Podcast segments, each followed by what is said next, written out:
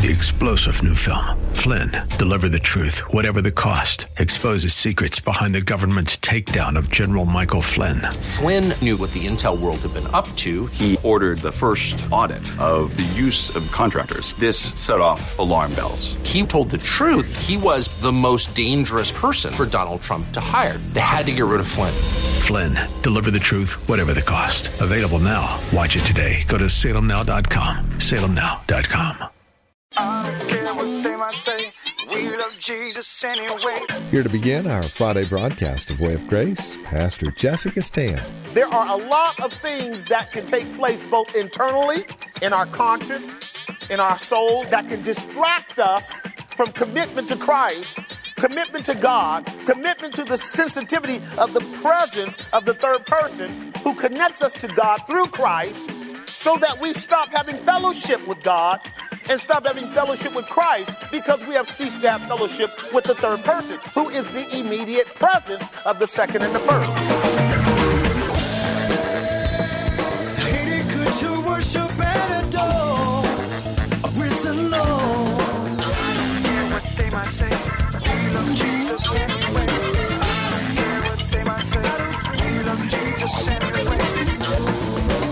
Welcome to another edition of Way of Grace with Pastor Jesse Gistand as we continue our series here in the book of Acts.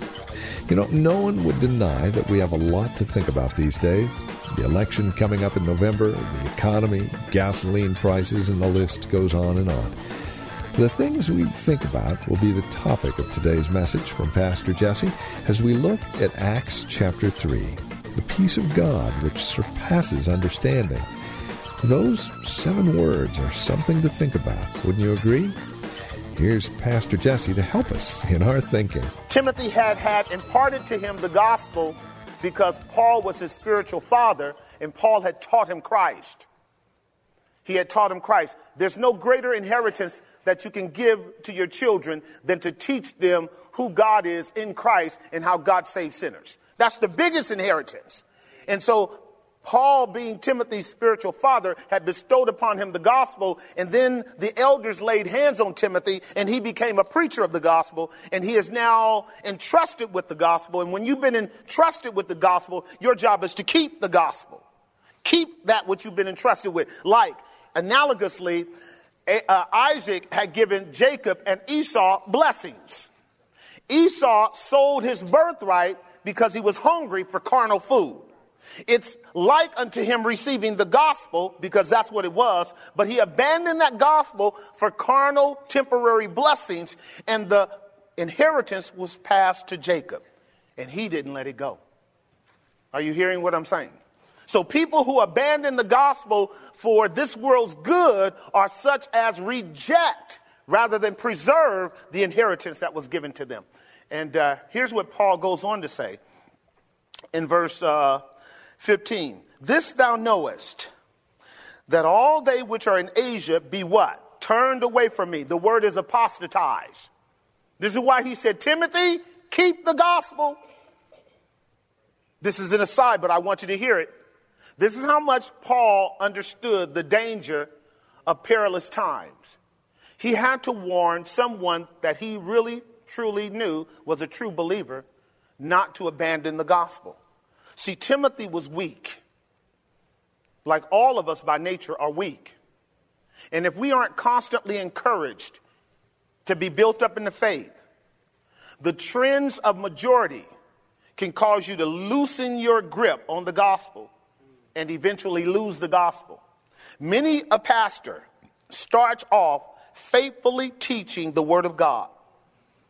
But by and by, because they want to build big churches, they let the gospel go. And they become ashamed of the propositions of the gospel, which makes a clear distinction between people who are authentically saved by grace and lost men and women who never really know God but just play church. And so they never ever deal with souls earnestly because they know that will divide.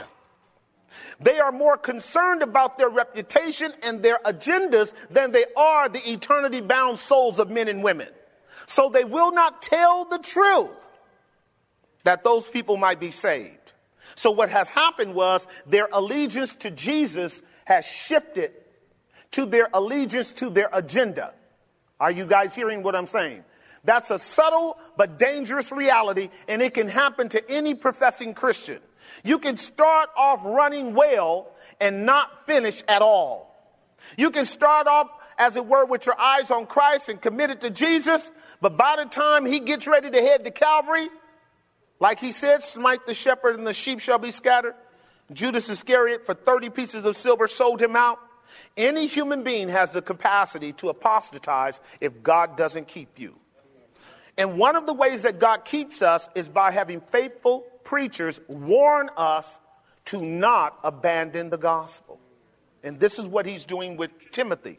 Are you guys hearing me? See, as a spiritual father over many, many men, he had taught the gospel. He saw lots of them abandon the gospel for this world. He's saying, Timothy, don't you do it. Don't you abandon this gospel. Keep that thing which was committed to you. Now, watch this.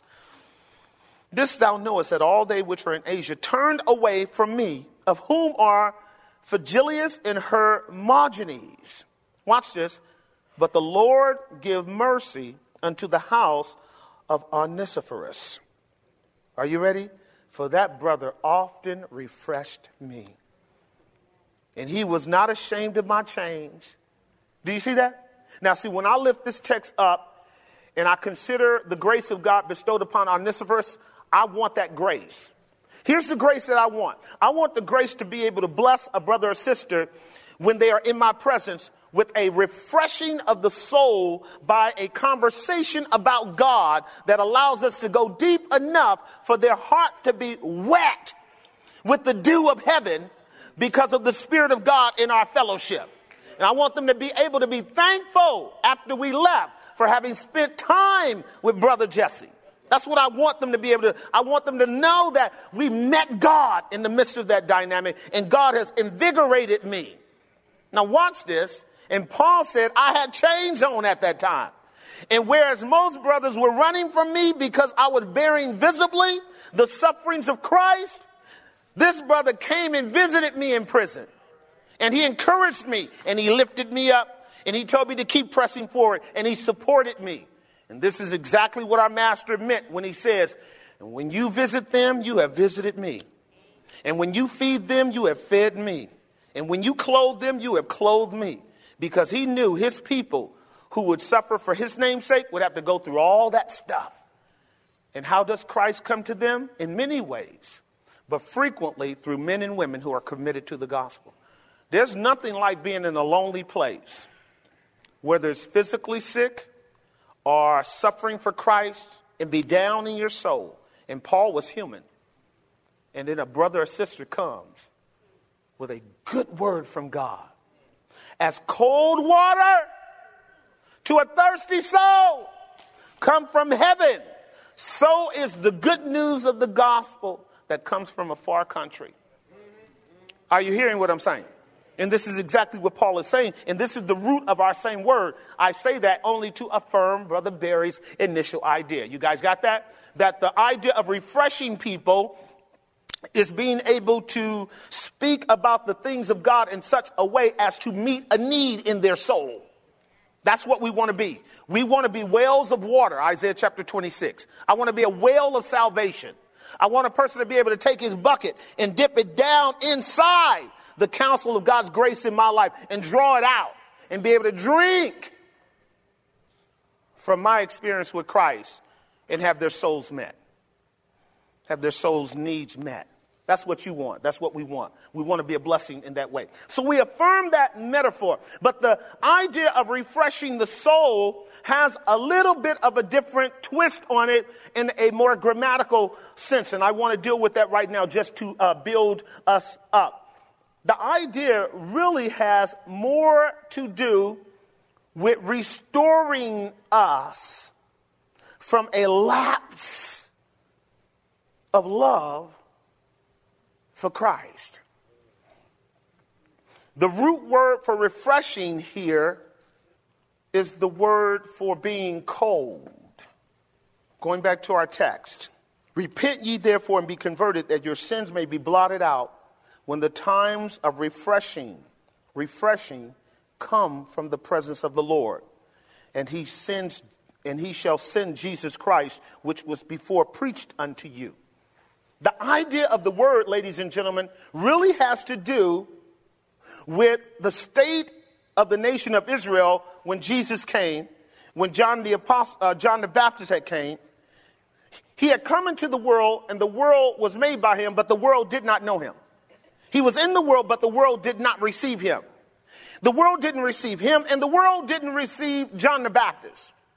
And that was because, and this was not the whole world, this was the Jewish world. It was because they had languished for so long in their sin and under the legal system of the law that when Jesus and John came, they were almost dead. They were like a dead nation. The people that sat in darkness saw a great light. So here's what God does in this idea of refreshing, refreshing. He sees the heart languishing under sin, under worldliness, under carnality, under iniquity. Remember Matthew's 24 around verse 12 or 13? When iniquity abounds, the love of many shall wax what? Cold. The love of many will wax cold. Wax cold. And the idea is that a cold heart is a heart that has lost love for Christ. After we go through the book of Hebrews, I'm going to go through the seven churches of Revelation. It's been many years, but I'm going to be going through that again. And the first church that our master deals with is the church at Ephesus. And he says to you, I have this against you. You have left your first love. And then he says to the last church, the church at Laodicea, I would that you were cold or hot, but because you are lukewarm, I have to spew you out of my mouth. We're dealing with metaphor again. And the idea is this if you and I are not careful, there are a lot of things that can take place both internally, in our conscience, in our soul, that can distract us from commitment to Christ, commitment to God, commitment to the sensitivity of the presence of the third person who connects us to God through Christ, so that we stop having fellowship with God and stop having fellowship with Christ because we have ceased to have fellowship with the third person, who is the immediate presence of the second and the first. Am I making some sense? And, and so, what we begin to do is actually go about our life in broken communion. You're going to hear me talk about this on Sunday as I talk about the sufferings of Christ. We read in Hebrews chapter 5 that it was heard and that Christ feared. When he anguished in the garden, my soul is troubled and exceedingly sorrowful, even unto death.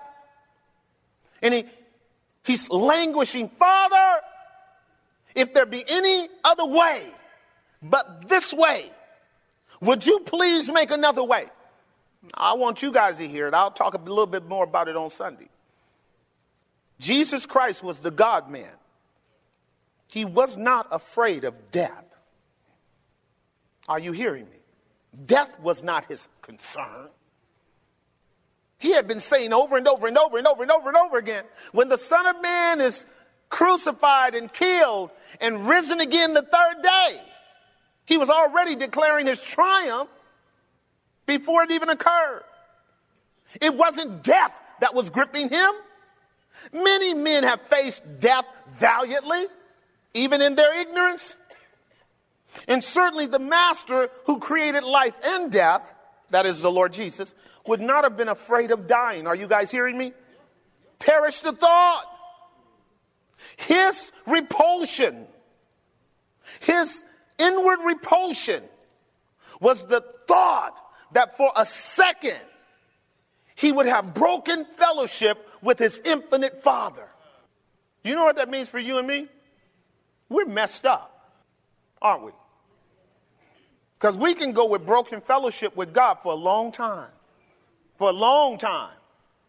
You can't tell me just because you're saved, you're no more a sinner. You're still a vile sinner. See, when God finally makes us like Christ, isn't that what we learned last night, ladies, in the study? When he finally, it, we, we on the bus of faith, right? Riding that bus of faith. We're going to finally look like him one day, aren't we right? Uh, isn't that right, ladies? One day, I'm going to look just like him. And you know what? My holy soul, of which I can only imagine right now. I have no idea what a holy soul is. You don't either. My holy soul will be so thankful to be permanently connected to God in every fiber of my being for all eternity never ever to contemplate the chasm that exists between me and God now, called my sin. Are you hearing me? The Son of God, at the thought of even a nanosecond, separated from his Father. Sometimes you and I don't even want fellowship with God. That's how bad our sin is. Am I telling the truth? That's how, see, this is why I don't, when people tell me I'm not a sinner anymore, you are clueless. You are clueless. If you can breathe in and out, if you can entertain a lust for five seconds, you are still a hell-bound sinner by nature. Because see, when God makes us new and glorifies us, the most abhorrent thing to our being will be sin. Right now, we drink iniquity like water. You fool yourself. And so the idea is this upon repentance, which is a gift of God, upon changing your ways, which is a grace of God, having your sins blotted out by the cross work of Jesus Christ, because the God and Father of our Lord Jesus Christ is pouring upon us the Spirit of grace through the preaching of the gospel, you can experience the refreshing of the power of the Spirit of God, restoring the heart into union and fellowship with God through the gospel. Now, now mark how this works. So the whole nation, uh, uh, by and large, rejected the gospel. But there were people who were not only uh, receiving the gospel, but they were waiting for the gospel when Christ in them came. Hannah was waiting for it, 97 years old, waiting for the consolation of Israel. Simeon lifted the Son of God up to heaven and says, Now mine eyes have beheld thy salvation. I'm ready to go to glory. Are you hearing me? And the shepherds saw their salvation. And the wise men came from the east as far as they needed to come to see their salvation. And men and women believed on the Lord Jesus Christ throughout the whole of his ministry. And tons of people came to John the Baptist's baptism because they were seeking to flee from the wrath to come. They were waiting for the Lord, having made straight their paths. What was God doing? Invigorating that heart, warming that heart to Jesus, their husband. So when he would show up, they would run to him. There were 120 in the upper room after our Lord suffered his crucifixion. They had held on because they loved him.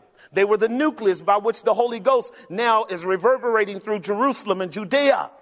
Peter's one of them. He made it, didn't he? Messed up, but he made it. That's me. Messed up, but I made it. You understand? I'm in. Don't look at how I got there. Remember the bus ride of faith? This is a bus ride. Don't, don't. If you're going to judge me on how I got there, I just want to ask you a question. Are you in? See, because if you're not in, you see, if you're not on the bus, you got problems. You might be looking all civilized and cool and everything, and you but see, it's about being on the bus. No shocks, no windows, crooks, and everything. But I'm staying on the bus till I get to my destination. You understand what I'm saying? I'm staying on the bus. And, and the Apostle Peter could say, I stayed on the bus until we were blessed with the Holy Ghost, which is the promise that we'll be unpacking more fully next week. But Peter is a, is a sign and a wonder here too. Because boy, he was struggling. Wasn't he struggling? But God kept him, didn't he? And, and what a candidate to share the gospel with his Jewish constituents when he had demonstrated so much weakness and lapse himself. The Lord had to come and restore him, remember? Peter was the one that said, Man, let's go back to our old business. Remember that? And they all joined him. They were back fishing. And our Lord met them in their apostasy on the shore, fried chicken and cornbread, hot water cornbread. So when they get to the shores, they're ready to eat. And John said, That's the master because he loves to eat with us. Remember? I said he knew our master's pattern. After his resurrection. And as soon as he had fellowship with them around food to let them know everything was all right, he pulls Peter to the side. Peter, I just got to ask you a couple questions. Do you love me? Are you guys hearing what I'm saying? Do you love me? That's the work of the Spirit of God to fill the heart with the love of Christ and keep it inflamed by his providence and his mercy and the preaching of the word and the worship of God and the fellowship of the saints as we make our way through this world to keep our hearts aflamed towards God. That is what God delights in. He delights in fellowshipping with us. Are you hearing me? And so, if we wanted to, we could say that what Peter is offering to the Jewish people is already happening. 3,000 souls had already been saved. By the time we get to, to the end of chapter 4, guess how many more? Another 5,000 will be saved. That's 10,000 people almost, plus men and women and children, about 13, 15,000 people already under conversion and already preaching the gospel in the temple from house to house, breaking bread, having fellowship, authentic saints. Is there refreshing taking place? Absolutely a marvelous refreshing taking place. And he shall send Jesus Christ, which was before preached unto you. Verse 20, this will be our last point, and we'll shut it down. What does it mean that he will send Jesus Christ to you who was preached? It does not mean that Jesus is going to be coming physically. He will come on the last day physically. But what Peter is saying is the work of the gospel calling men and women to repentance and faith is a consequence of the Word of God revealing to us who Jesus is. And in the preaching of the Word, assisted by the Spirit of God, Christ actually comes through that Word to you and to me. Christ speaks to us through His Word.